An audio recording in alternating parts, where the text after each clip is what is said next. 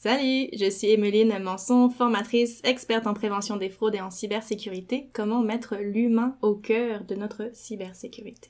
Vous écoutez Commerce électronique et actifs numériques avec Nicolas Roy. Avoir un commerce électronique est tout un défi.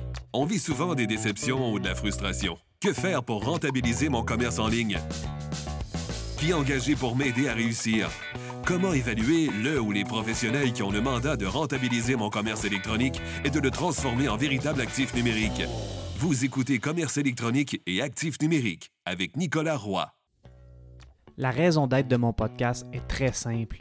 C'est d'aider les propriétaires de commerce électronique à comprendre, contrôler et posséder leur commerce électronique et les composantes qui parce que je crois sincèrement que c'est la meilleure manière de rentabiliser à court terme et de se bâtir des actifs numériques qui prennent de la valeur à long terme.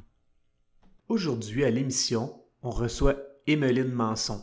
Emeline est une experte en cybersécurité qui se concentre principalement sur la formation pour prévenir les cyberincidents et sur le côté humain parce que c'est un aspect de la cybersécurité qu'on entend moins parler. Bon épisode. On n'est jamais trop petit pour se faire attaquer. Il y a deux types d'attaques principalement, si je simplifie. Au Canada, on est un peu les champions du paiement des rançons, malheureusement. Il y avait euh, deux choses qui étaient sûres dans la vie, c'était la mort et les impôts. Et moi, je rajoute un troisième élément, la mort, les impôts et les cyberattaques. Est-ce que tu t'es déjà fait cambrioler à la maison? C'est très très semblable. Avant de débuter l'épisode, j'aimerais vous parler des essentiels LTA d'Alias Entrepreneur.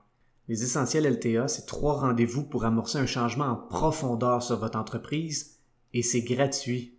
C'est animé par Serge Beauchemin, l'ancien dragon, et Anthony Saint-Cyr. Pour vous inscrire, rendez-vous à nicolaroy.pro barre oblique alias. A-L-I-A-S. Donc, nicolaroy.pro barre oblique alias. Bon épisode. Émiline Manson, bienvenue à l'émission. Hey, salut, salut. Émiline, aujourd'hui, on va parler de cybersécurité. Bon, c'est un terme qui est assez large. Euh, d'ailleurs, peux-tu nous parler de pourquoi ce terme-là est assez large selon toi? Hey, ben, si tu pars avec une méga question, la cybersécurité et la sécurité, on, met un peu tout là-dedans. Déjà, il y a la notion de numérique, mais il y a la bonne vieille euh, sécurité physique aussi qu'on oublie que ben là, on est en télétravail, donc c'est c'est moins dans, dans, notre esprit, mais c'est accès physique aux lieux, aux imprimantes, aux choses. Il y a aussi toute la notion de la vie privée, euh, la protection des données, qui est comme tout est mélangé dans la cybersécurité. Et on, disait justement en blague, en off, que euh, quand quelqu'un cherche un expert en cybersécurité, ça veut un peu tout dire et rien dire au final, parce que oui, mais, oui, mais encore.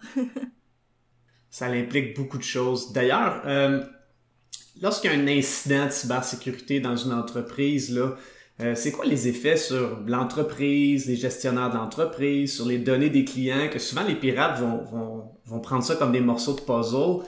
Donc, c'est quoi l'incidence sur tout ça? Parce que c'est un peu une salade de fruits, si on peut dire, là, dans le sens que c'est un mélange de plein de facteurs. Mais c'est quoi l'incidence comme telle quand ça arrive?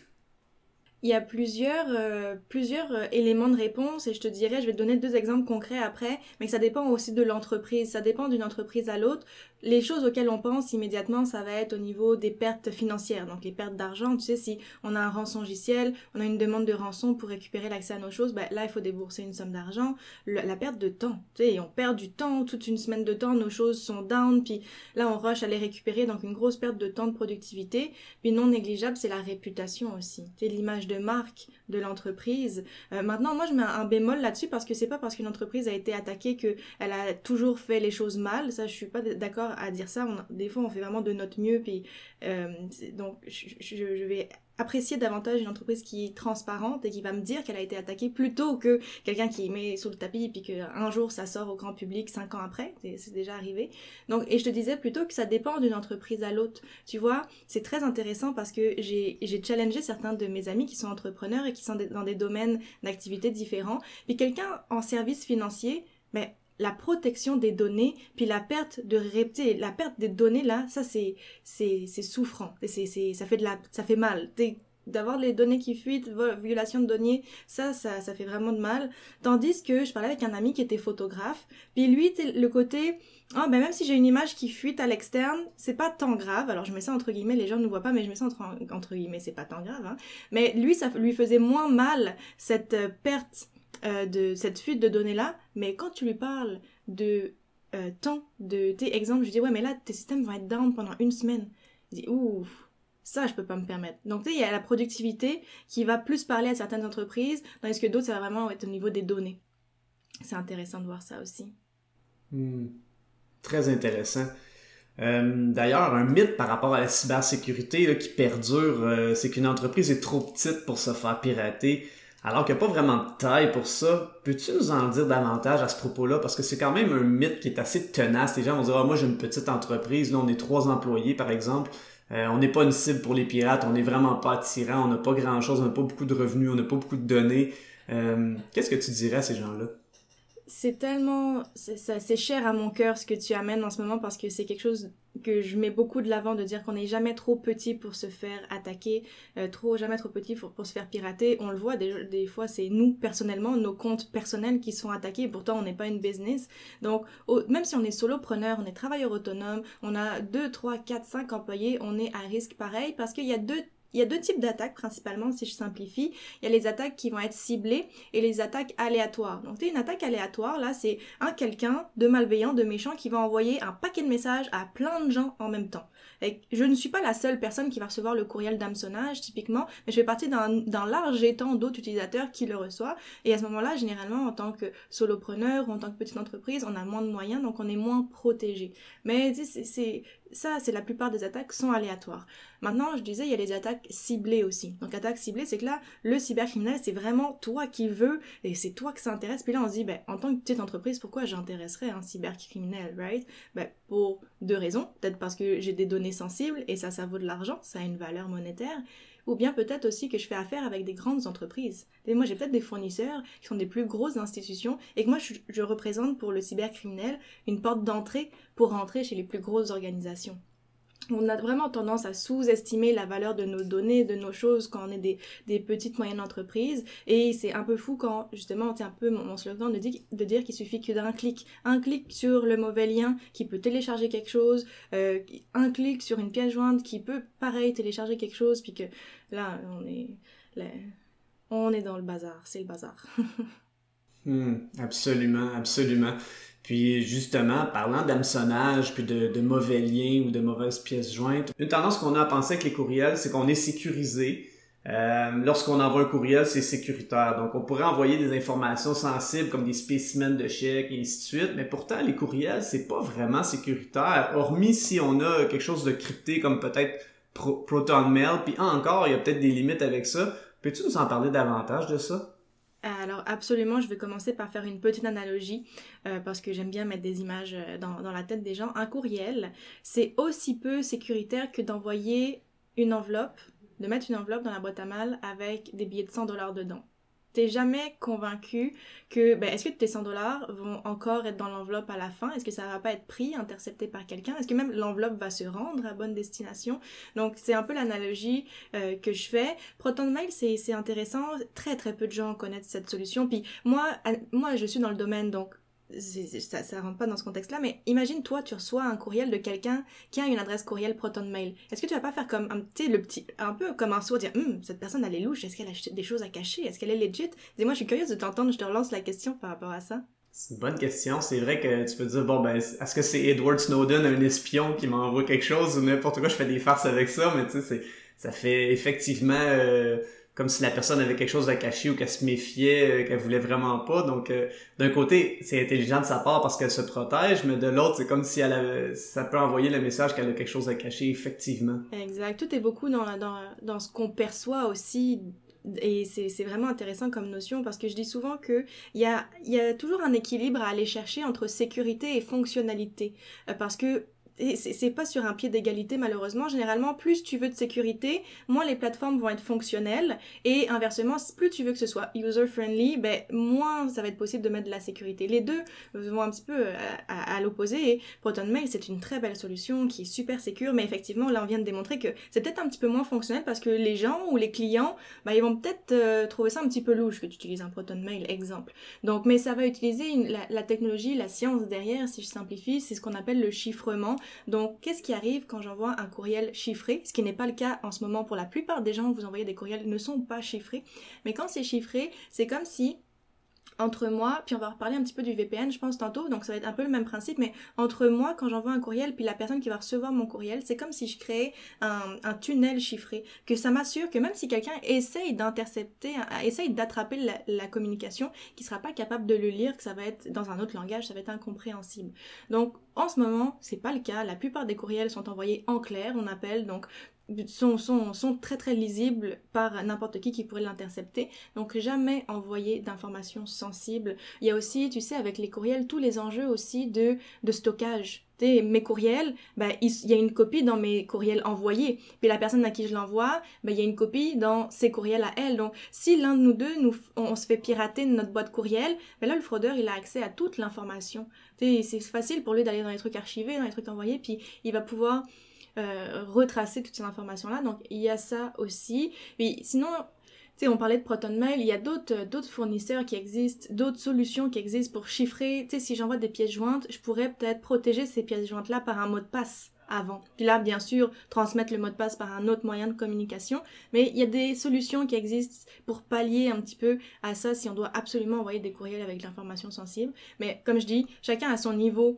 de euh, sécurité slash fonctionnalité. C'est vraiment qu'est-ce qui fit pour nous en fonction de nos besoins parce qu'on veut que ce soit sécuritaire, mais on veut que ce soit fonctionnel aussi. Parce que si on met quelque chose avec un haut niveau de sécurité, puis là, plus personne l'utilise, puis il va comme bypasser le système, bah non, c'est poche. Il faut juste comme baisser un petit peu la sécurité pour monter la fonctionnalité, puis là tout le monde retrouve une balance. Puis là les gens me voient pas, mais je fais des trucs avec mes mains, puis tu, tu trouves ça bien drôle?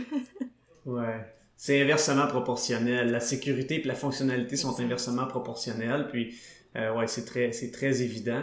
Euh, puis parlant d'informations sensibles, bon, j'ai en tête spécimen de chèque. Euh, est-ce qu'il y aurait d'autres exemples d'informations sensibles pour les gens qui nous écoutent, qui diraient, OK, qu'est-ce qu'il faudrait que je fasse attention là, quand que je me méfie quand j'envoie des courriels?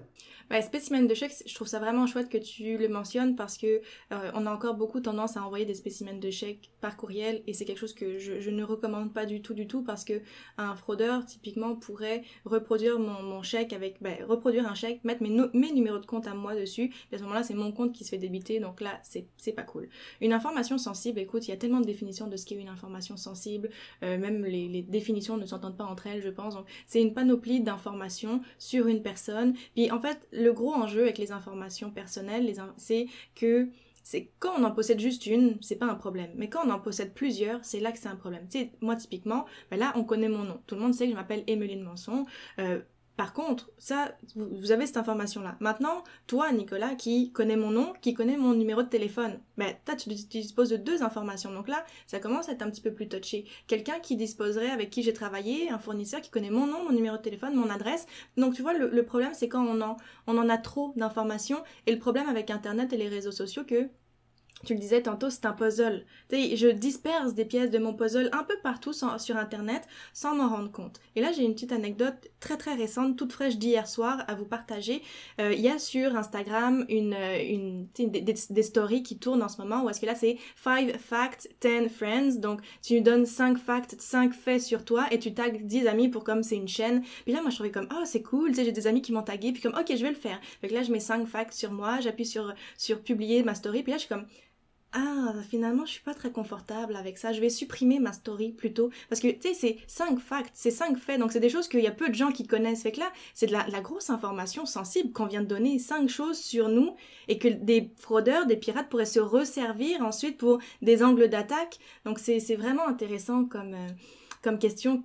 C'est un, un cumul de tout plein d'informations que ça devient vraiment problématique c'est drôle parce que, tu sais, d'une certaine manière, toi, tu as des formations professionnelles sur la cybersécurité, mais euh, est-ce que des fois tu dis, est-ce que je suis parano ici, est-ce que je suis parano, c'est vraiment, c'est vraiment ma manière de faire là, qui, qui est là? Ouais, mais c'est. J'aime appeler ça une scène paranoïa. Ça me rassure, personnellement. Mais oui, il y a des gens qui, en formation, ils me disaient, mais t'es un petit peu intense. Comme, moi, mon niveau de sécurité est peut-être un petit peu plus haut. Puis je vous dis pas d'avoir le même que moi, mais d'aller trouver, encore une fois, la balance, de dire, bon, c'est quel niveau qui est adapté à moi en fonction du niveau de fonctionnalité que je veux. C'est là qu'on trouve la balance. Euh, ouais, parce que c'est, comme tu dis, scène paranoïa. une scène paranoïa. Euh, puis, tu sais, parlant de courriel, parce qu'on en a parlé tantôt, euh, on est plus habitué de se méfier de l'hameçonnage avec nos courriels parce que souvent, bon, même ils s'en vont directement dans les spams. Lorsque, donc, on est même protégé par notre par notre boîte courriel elle-même. Mais il y a aussi d'autres manières de se faire hameçonner, comme sur les médias sociaux. Tu parlais tantôt de ton anecdote avec Instagram, les cinq faits, mais il y a des gens qui peuvent nous envoyer des liens, en fait, qui vont prendre l'identité de gens proches de nous, puis qu'ils peuvent nous envoyer des liens, puis là, on, se fait avoir parce qu'on est sur téléphone, on est sur notre mobile, euh, c'est quelqu'un qu'on connaît, donc on se méfie moins, c'est c'est beaucoup plus dynamique, beaucoup plus rapide que par courriel. Euh, peux-tu nous en parler davantage de cette manière-là de, se faire avoir par des pirates euh, informatiques? Ben oui, certainement. Dans ce que tu as mentionné, il y a deux faits super importants sur lesquels je vais vouloir rebondir. Effectivement, de nouveaux vecteurs d'attaque par les réseaux sociaux. Puis tu as parlé de la notion de mobilité quand on est sur, nos, sur mobile, sur nos téléphones. Ça, je vais y revenir parce que c'est tellement, tellement important, c'est quelque chose que je martèle depuis un petit moment déjà, mais donc oui, courriel, on commence à être pas mal habitué euh, aux attaques par courriel. on commence à être bon là pour déceler, oh, il y a une faute d'orthographe ici, puis là c'est un super impersonnel, c'est pas à mon nom, puis l'adresse courriel, ouh, c'est un petit peu louche, donc on, on, commence à être sensibilisé. Après, on a eu une vague de nouvelles tendances vers le texto, qu'on reçoit encore beaucoup de textos en ce moment avec des liens, avec tout ça, et là de plus en plus, sur les réseaux sociaux, comme tu le mentionnes. Donc, dans le chat, quand il y a des gens qui t'écrivent, puis qui t'envoient des liens, puis c'est encore facile à flusher quand c'est des gens que tu connais pas. Mais là, comme tu disais, quand c'est quelqu'un que tu connais, c'est un peu problématique parce que tu as déjà un lien de confiance avec cette personne-là, tu lui fais confiance et là, tu vas peut-être être plus tenté à cliquer sur le lien, à communiquer de l'information. Donc, c'est là tout le problème. On passe de quelque chose de très, très impersonnel qui provient d'une organisation qu'on connaît même pas. Tu sais, des fois, on reçoit des courriels de Vidéotron, puis t'es même pas client Vidéotron, tu flushes ça assez rapidement. Mais quand ça vient d'un message de quelqu'un que tu connais, provient d'un proche, mais que c'est lui qui s'est fait hacker, c'est lui qui s'est fait pirater, il est pas mal intentionné, il s'est juste fait lui-même avoir. Et la meilleure euh, exemple, le meilleur exemple que je peux donner, c'est, tu sais, l'été dernier, sur Messenger, on a eu beaucoup euh, euh, le message, tu sais, la vidéo, est-ce que c'est toi sur ce vidéo? Tu sais, t'as probablement eu des contacts qui t'ont envoyé ça, la vidéo, ah, est-ce que c'est toi sur la vidéo Puis là, tu cliques, puis tu génères, ensuite, tu, tu deviens toi aussi un vecteur de transmission de, de ce code malicieux-là. Et tout ça pour dire que les gens qui cliquent aussi, by the way, les gens qui cliquent, ce sont pas des gens caves, ce sont pas des gens stupides, c'est pas des gens niaiseux. Les gens qui cliquent et qui se font avoir, c'est juste qu'à un moment donné dans leur vie, quand ils reçoivent le message, ça fait du sens pour eux, puis ça fit. Et j'ai envie de vous, raconter une, peut-être deux, si vous êtes sage, deux anecdotes par rapport à ça, parce que ça nous suscite plein d'émotions. Hein. Donc, mon exemple avec la vidéo, est-ce que c'est toi? Sur cette vidéo, j'ai un de mes clients typiquement qui a cliqué. Il a cliqué, lui, il travaille dans le, dans le domaine financier et dans la vraie vie, avec euh, des vrais humains, il a fait pour vrai une vraie vidéo pour promouvoir son entreprise sur Internet. Donc là, quand il a un de ses amis qui lui a envoyé le vidéo en question pour dire est-ce que c'est toi sur le vidéo? Mais lui il s'est dit oh la compagnie ça a été vite ils ont vite publié euh, tu sais ça a vite été édité puis c'est déjà en ligne waouh je peux pas croire il clique puis là est-ce qu'il est bête? Non, c'est juste le momentum, ça tellement avec avec la situation. Euh, donc c'est ça, les gens qui cliquent, qui communiquent, sont pas bêtes, sont pas caves. Mon, deuxième petit exemple, c'est euh, très très personnel d'ailleurs, c'est ça, ça concerne mon petit chum que j'aime beaucoup, mais que voilà, cordonnier mal chaussé. L'été dernier, on s'est fait cambrioler. Donc plus d'ordinateur, plus rien. Et là, Rémi, qui avait un Mac, se euh, reçoit trois semaines plus tard un courriel de Mac qui dit Hey, on a géolocalisé votre appareil. Qu'est-ce que tu penses qu'il a fait? Il a cliqué. Il a cliqué. C'est sûr qu'il a cliqué, voyons, c'est normal. Que tu... Mais c'est sûr Qu'est-ce que tu penses que c'était? Un lien d'hameçonnage. C'est un lien qui renvoyait vers son identifiant Apple. Puis tu sais, il a eu quand même le réflexe de dire Oh, c'est bizarre qu'on me demande de me reconnecter. Donc il a flashé à partir de là. Mais est-ce qu'il y a plein d'utilisateurs qui ont reçu ce courriel? Oui, c'est pas spécifique à lui. Par contre, il y a sûrement des gens qui avaient même pas de Mac là-dedans, puis qui ont dit ah, je flush ça, moi je suis sur Windows, ça n'a pas rapport. Il y a peut-être des gens qui ont même pas perdu leur appareil, puis qui disent ah, ça n'a pas rapport, je le flush. Et il y a Rémi à qui ça a parlé, parce qu'il y a eu le momentum, il y a eu les émotions, et il y a eu toute la cohérence autour du scénario et du stratagème. Donc, euh, les émotions. Être vigilant face aux émotions qu'on ressent, parce qu'il y a souvent le sentiment d'urgence. Tu sais, il faut agir tout de suite maintenant, sinon la Terre va exploser. Non, c'est prenez le pas de recul, euh, ça fait ça fait jamais de mal. Je pense qu'on s'est un peu Donc les pirates font plein de, stratagèmes comme ça où est-ce que bon ça va pas cadrer avec une majorité mais il y a une minorité que ça va être le parfait timing, le bon message au bon moment à la bonne personne puis c'est eux qui vont se faire avoir par le virus en question. Exact, exact. Puis des fois ils font même pas exprès hein, les pirates, c'est juste ça donne comme ça. hmm. Puis bon, ok, ça c'est pour l'hameçonnage. Maintenant, au niveau de la connexion Internet, pour les gens qui nous écoutent, euh, un VPN va améliorer la sécurité. Est-ce que tu peux expliquer c'est quoi un VPN, puis comment est-ce que ça peut améliorer euh, la, sécurité des gens qui vont, qui vont surfer sur le web? Puis y a-tu des... C'est quoi les avantages? C'est quoi les inconvénients, en gros, du VPN? Alors, euh, je pourrais probablement passer une heure à parler du VPN, mais on va rendre ça short and sweet, puis un peu plus sexy que, ce que c'est ces trois lettres-là. Euh, concrètement, je parlais du courriel tout à l'heure, puis je disais entre moi, le courriel que j'envoie, puis la personne à qui je l'envoie, c'est chiffré, c'est sécurisé. Mais le VPN, ça fait passer ma connexion par un espèce de tunnel chiffré aussi. Un espèce de tunnel chiffré, sécurisé. Puis la petite analogie que, j'aime faire, c'est imaginer, euh, je vais en avoir deux, dépendamment de l'âge que vous avez, ça va plus vous parler.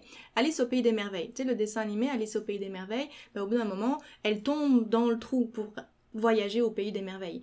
Et euh, dans ce trou-là, quand elle tombe du vrai monde vers le, pays des merveilles, ben, elle, tombe dans un tunnel. C'est comme si ce tunnel-là, il était sécurisé, qu'elle pouvait pas se faire mal là-dedans. Il y avait personne qui pourrait, qui pouvait l'attraper, lui tirer les cheveux. Elle était, elle était sécurisée là-dedans. Donc c'est un petit peu pareil quand j'ai ma connexion, quand elle passe par ce tunnel-là, il y a personne qui peut, mais qui, on, peut essayer, mais en tout cas c'est pas possible de, l'attraper si je continue mon, mon, illustration.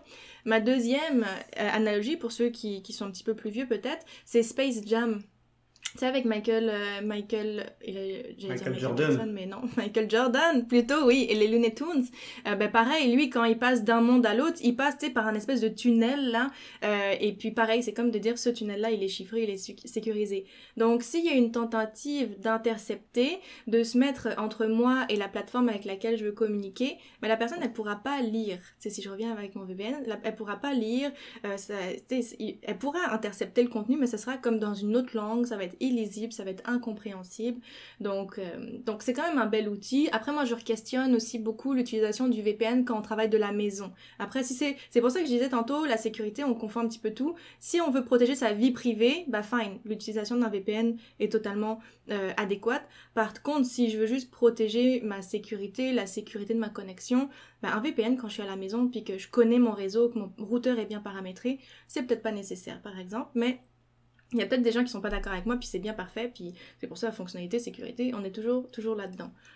Maintenant, faut pas confondre un VPN avec un antivirus. Il y a des gens qui font cet amalgame-là, disant que oh, je suis protégé, j'ai un VPN, je suis protégé. Bah, es protégé d'un certain élément, mais il y a d'autres éléments autour. Tu sais, es protégé quand tu communiques, ça communique entre toi et ton VPN, cette portion-là est protégée, mais ça va pas t'empêcher de télécharger un logiciel malveillant sur ton ordinateur c'est si tu mets es sur un site web puis là tu mets ton numéro de carte de crédit sur ce site web là, là ton VPN va pas te, protéger non plus il t'envoie quand même l'information au fraudeur en bout de ligne donc il y a des inconvénients il y a des avantages mais en, termes d'inconvénients il y a aussi le fait que dépendamment de quel VPN on utilise ben, il y en a qui vont plus focuser sur masquer notre identité et d'autres qui vont plus focuser sur protéger les données. Donc, tu es encore là, ça dépend de notre besoin. Si on veut absolument protéger nos données, il faut y aller vers des solutions comme euh, ProtonVPN, on pourrait parler de ProtonMail, mais ProtonVPN. Mais si on veut juste masquer notre identité, qu'on veut juste écouter des séries Netflix sur euh,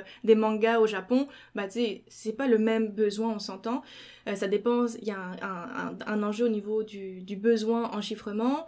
Il faut faire attention à la réputation du VPN aussi, pas y aller avec quelque chose, tu sais, il y en a beaucoup dans toutes les publicités, il y a les youtubeurs euh, euh pro, je sais pas comment on dit, en tout cas, mais font la promotion, ça va être plus simple, de beaucoup de VPN, mais tu sais, est-ce que c'est vraiment les meilleurs ou... et, un enjeu aussi avec le VPN, c'est que c'est plus lent.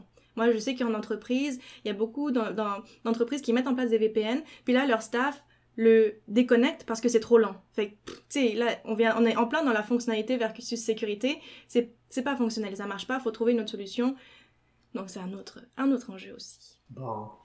Ah ben c'est super intéressant euh, l'aspect VPN puis toujours la fonctionnalité versus la sécurité qui est inversement proportionnelle. Mais supposons qu'on est bien euh, qu'on est bien sécurisé dans notre connexion, qu'on a des bons automatismes euh, et qu'on est chanceux un peu parce que l'hameçonnage euh, s'adresse pas à nous de façon contextuelle trop profonde.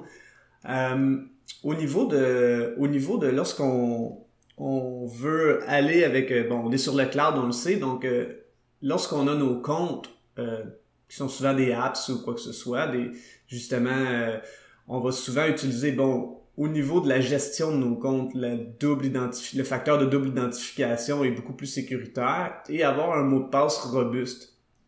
Peux-tu nous parler de, de l'aspect mot de passe robuste? C'est quoi un mot de passe robuste pour les gens qui nous écoutent?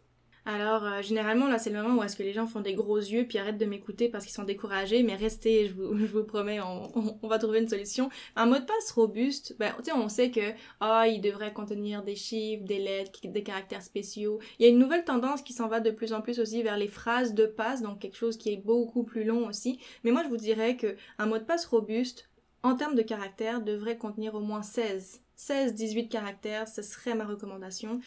Et c'est là qu'arrive l'enjeu suivant, c'est-à-dire, euh, ouais, mais Emeline, tu nous dis qu'on est supposé avoir des mots de passe différents pour toutes nos plateformes. En plus, donc comment on fait pour se souvenir d'une centaine de mots de passe de 16-18 caractères? En ayant des mots de passe différents. C'est là que c'est pas évident, que ça devient un peu plus compliqué, que moi personnellement je déconseille aussi d'enregistrer les mots de passe dans notre navigateur. Donc tu sais quand Google Chrome nous propose "Oh, est-ce que vous voulez vous souvenir de ce mot de passe? Non, il ne devrait pas parce que c'est facilement accessible malheureusement. Euh, par contre, il y a d'autres solutions qui vont exister qui sont plus au niveau euh, des gestionnaires de mots de passe. Donc gestionnaire de mots de passe, que c'est un coffre-fort où est-ce que euh, tous mes mots de passe sont, sont lockés, puis j'ai juste besoin de m'en souvenir d'un. Là encore, il faut faire un bon choix quant à la réputation du euh, gestionnaire de mots de passe qu'on veut utiliser, mais euh, ce, serait, ce serait ça. Puis le MFA, t'en as parlé rapidement, le double facteur d'authentification.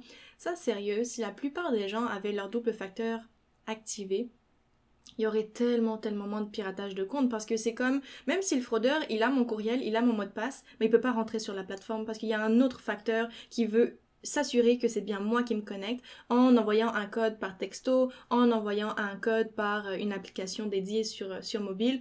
Donc c'est vraiment un gros enjeu, mais là on est encore une fois en plein dans la fonctionnalité. Les gens l'activent pas, pourquoi? Parce que c'est chiant à accéder, c'est poche.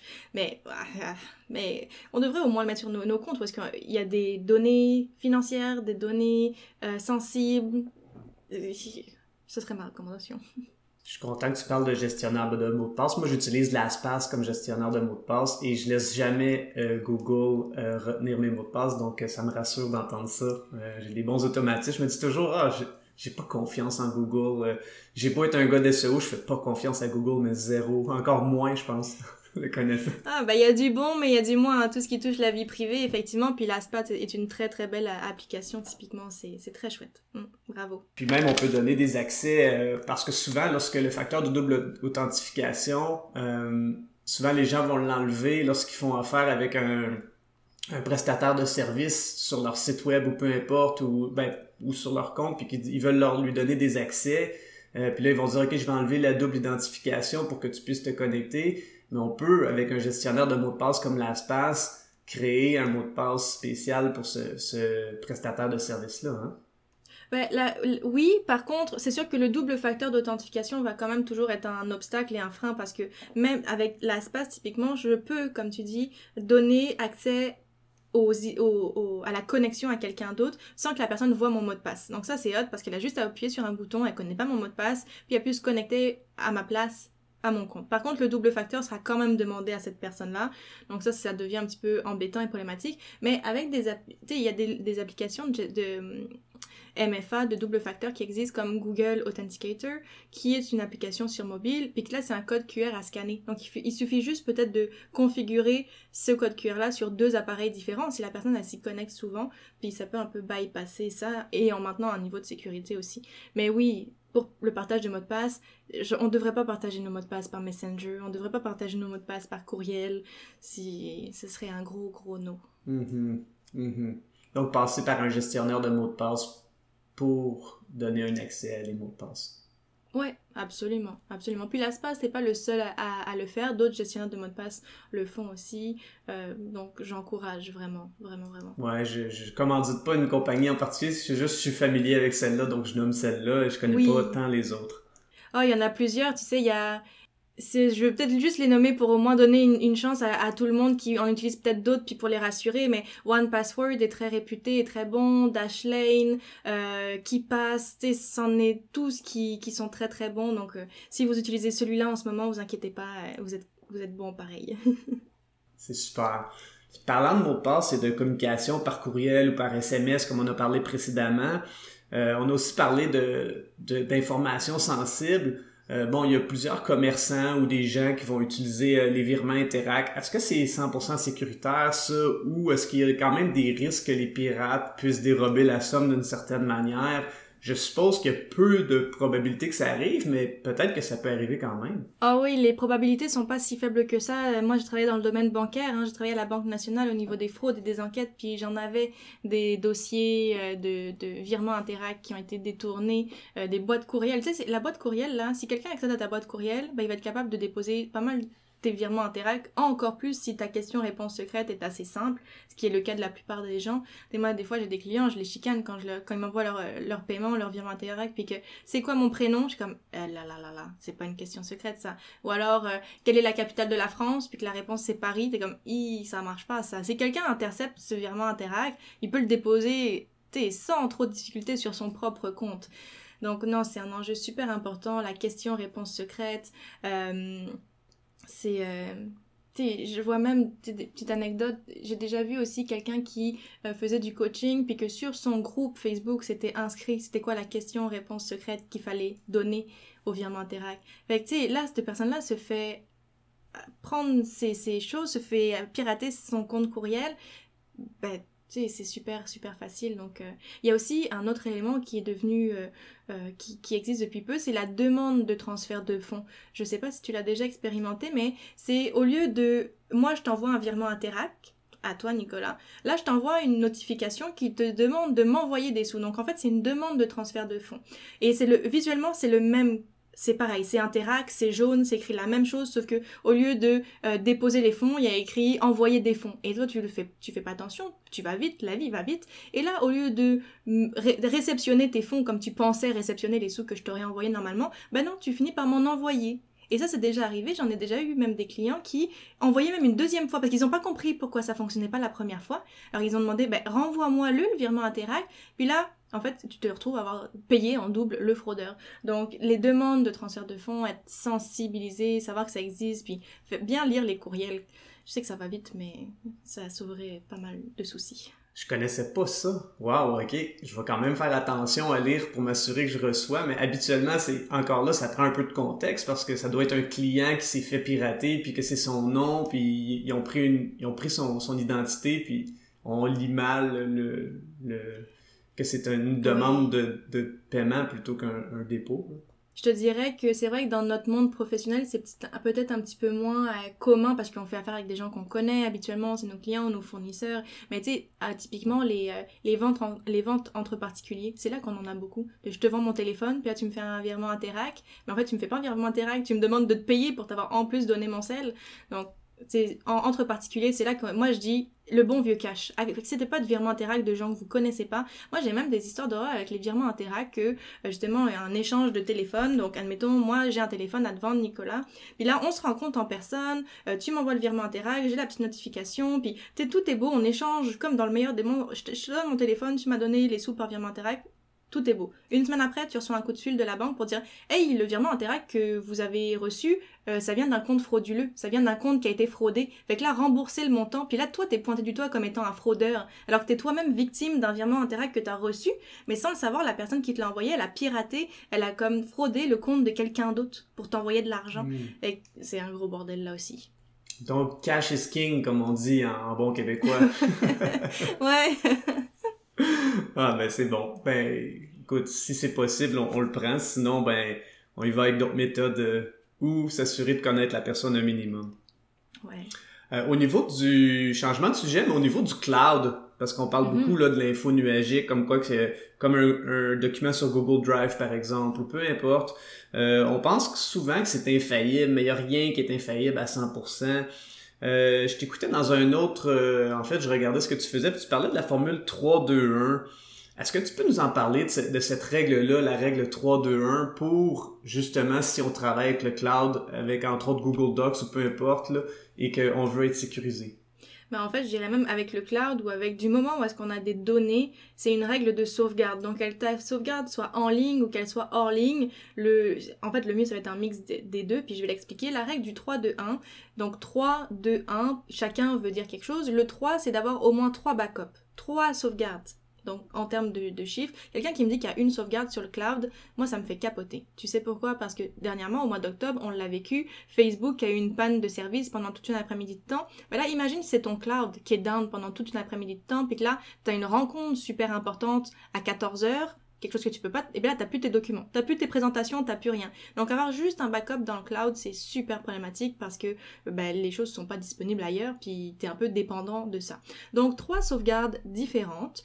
Le 2, c'est pour deux lieux de stockage, donc deux endroits où le stocker, euh, donc diversifier en fait sur deux éléments. Donc avoir à la fois une sauvegarde, oui, dans le cloud, mais revenir aussi aux bonnes vieilles sauvegardes physiques, peut-être avoir un disque dur externe, puis faire des, des sauvegardes à chaque semaine, à chaque mois, dépendamment de, de notre niveau de sécurité, fonctionnalité, puis notre tolérance. Et le 1, c'est d'avoir une sauvegarde hors site. Hors site, c'est à l'extérieur du bureau ou à l'extérieur de la maison si on travaille à la maison. Moi, typiquement, j'ai un disque dur externe qui est chiffré et qui est chez mes parents. Parce que, oublions pas, le risque physique aussi. Si je me fais cambrioler, et que là, ben, il faudrait vraiment que la Terre explose, que mon drive soit down, que on me met cambriolé, que je sois passé au feu, et que là, il faut que j'aille chez mes parents récupérer un backup.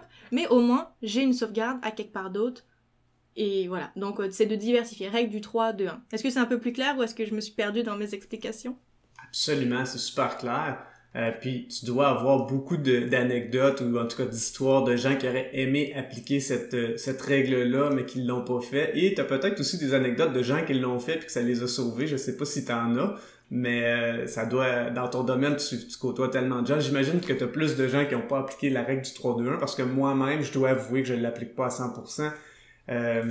Euh, la règle du 1, surtout, d'avoir un autre, mm-hmm. un autre endroit, je, celle-là, je ne l'ai pas fait.